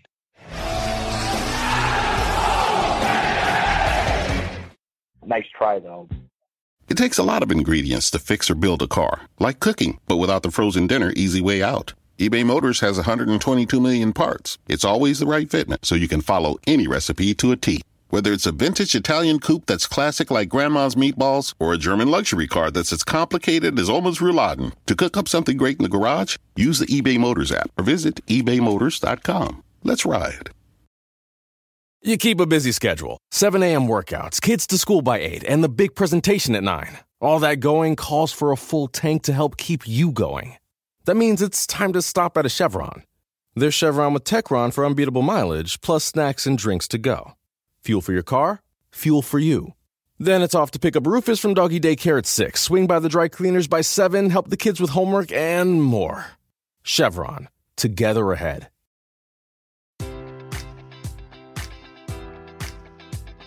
Enjoy all your favorite sports like never before at BetMGM. Sign up using code Buckeye and receive up to $1,500 back in bonus bets if you don't win your first bet. When you register with BetMGM, you'll get instant access to a variety of parlay selection features, live betting options, and the best daily promotions in the business. And with BetMGM at your fingertips, every play and every game matters more than ever. Place your money line prop, or parlay bets with the king of sportsbooks today. Sign up using code Buckeye and receive up to $1,500 back in bonus bets if you don't win your first bet.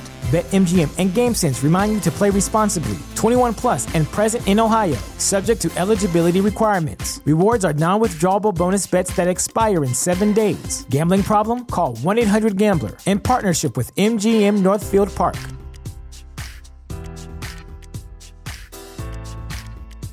You know how to book flights and hotels. All you're missing is a tool to plan the travel experiences you'll have once you arrive. That's why you need Viator. Book guided tours, excursions, and more in one place. There are over 300,000 travel experiences to choose from, so you can find something for everyone. And Viator offers free cancellation and 24 7 customer support for worry free travel. Download the Viator app now and use code Viator10 for 10% off your first booking in the app. Find travel experiences for you. Do more with Viator.